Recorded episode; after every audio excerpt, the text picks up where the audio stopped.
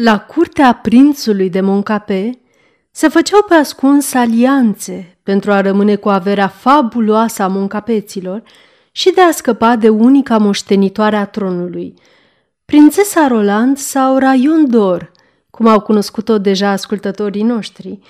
Odată scăpați de prințesa Roland și prințul de Moncape fiind ucis mișelește de către Pompignon, la comanda uneia dintre doamnele în gri, Nimeni și nimic nu le mai stătea în calea averii fabuloase care le aștepta pe cele două femei, doamna în alb, Jocelyn, și doamna în negru, Hermosa, ducele de Sorientes proaspăt intrat în posesia imensei averea prințului de Moncape, cumpărase un palat splendid, unde își stabilise reședința. Trăia în această locuință bogată, în lux și strălucire, împreună cu soția sa, Jocelyn, dar și cumnata sa, Hermosa.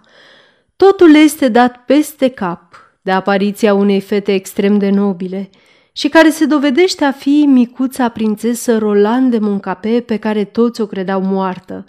Singurul care o ajută este prietenul său din copilărie, Hubert de Ragastans, care o recunoaște, deși trecuseră mulți ani și acum erau adolescenți.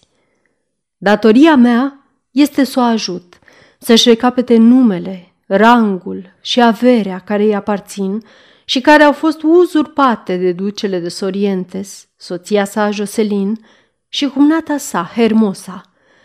Așa voi face, pe Dumnezeu, sau îmi voi pierde numele, își spunea îndrăgostitul cavaler de Ragastans.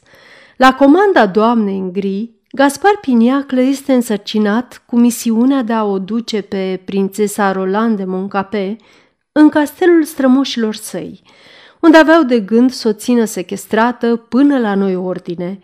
Aflată în casa părintească, lui Raion Dor îi revine încet memoria și începe să-și amintească lucruri, dar și poziția obiectelor din casă, pe care doar adevărata prințesă de Moncape și le-ar fi amintit. Prizonieră, Raion Dor spera totuși în ajutorul cavalerului de Ragastans, pe care îl iubea în secret. Va reuși cavalerul de Ragastans să o salveze pe prințesa Raion Dor din ghearele lui Gaspar Piniaclă? Își va redobândi titlurile și averea ce îi se cuveneau de drept? Oare cine este femeia care voia cu orice preț să-și însușească averea Rolandei de Moncape? Să fie doamna în alb sau doamna în negru? Joviala Jocelyn sau poate tăcuta Hermosa?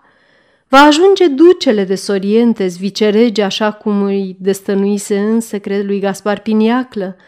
Vă invităm să aflați răspunsul la aceste întrebări în continuarea romanului Prințesa Raion d'Or de Michel Zevaco, intitulat Doamna în alb, Doamna în negru, pe care îl puteți descărca de pe site-ul www.cărțiaudio.eu.